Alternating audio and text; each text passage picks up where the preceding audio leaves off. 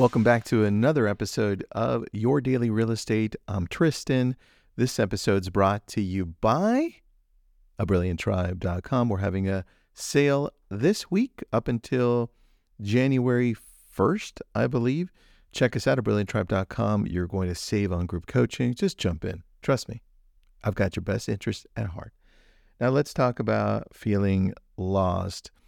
The idea came from a conversation I had with an agent that I coach, and I heard this, and I hear this often in the industry and outside the industry, which is I feel like I'm lost. I don't know what I'm doing, and I feel like everything I'm doing isn't working, or something along those lines. And what I want you to do is I want you to stop for a moment when you're hearing that, or if you're feeling or thinking that, and I want you to do three things.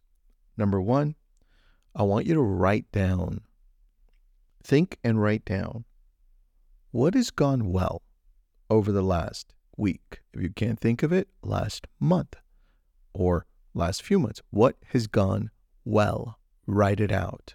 What about it is good, right? Next, what hasn't? And that will probably be, you'll, you'll look at just the last few days and be like, oh, that sucks. But what hasn't gone well? We're so much better at identifying those for some reason. What hasn't gone well? And why? Why hasn't it gone well? Right? What about it? And don't blame others. Look internally.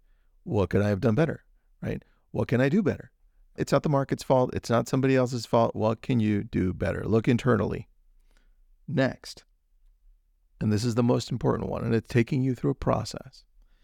The last question what can I do today to get back into it? What can I do today to get back into prioritizing how to do better?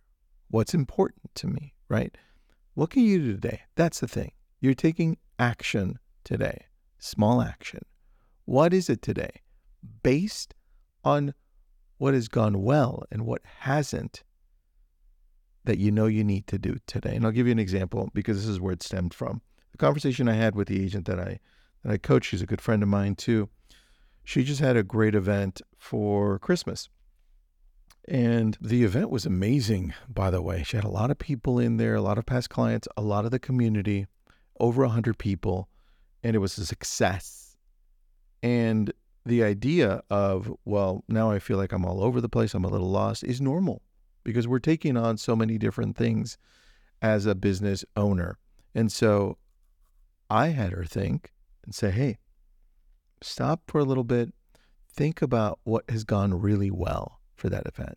What was awesome? People loved it. They got together in your place.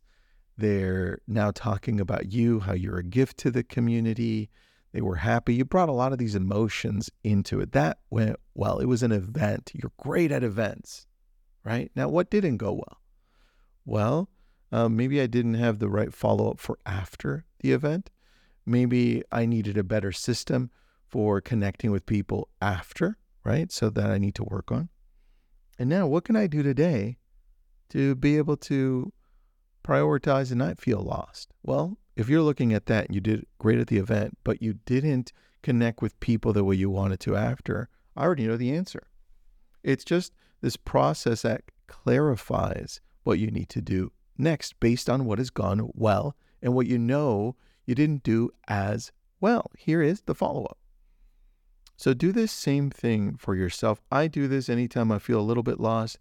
It means that I'm just taking on way too much that's taking me away from what I need to prioritize. So use this hack. It's those three things. The key is writing them down, get clarity, and you'll start feeling a lot less like you're lost. I'll talk to you tomorrow.